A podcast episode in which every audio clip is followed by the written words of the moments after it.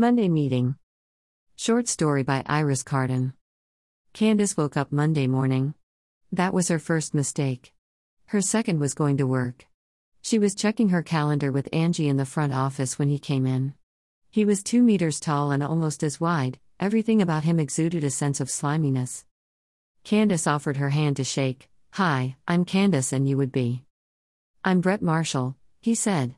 "And I'm about to become your boss. I just have a little meeting with your executive manager to confirm it. So run along now, sweetheart, and get me a coffee, white with 2 sugars.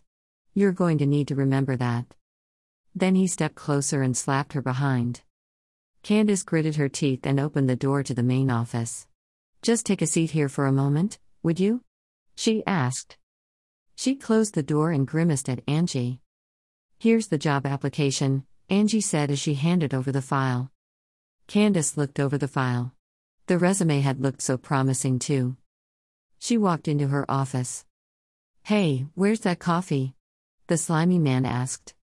Candace sat down behind her desk and gave him a moment to register what was happening.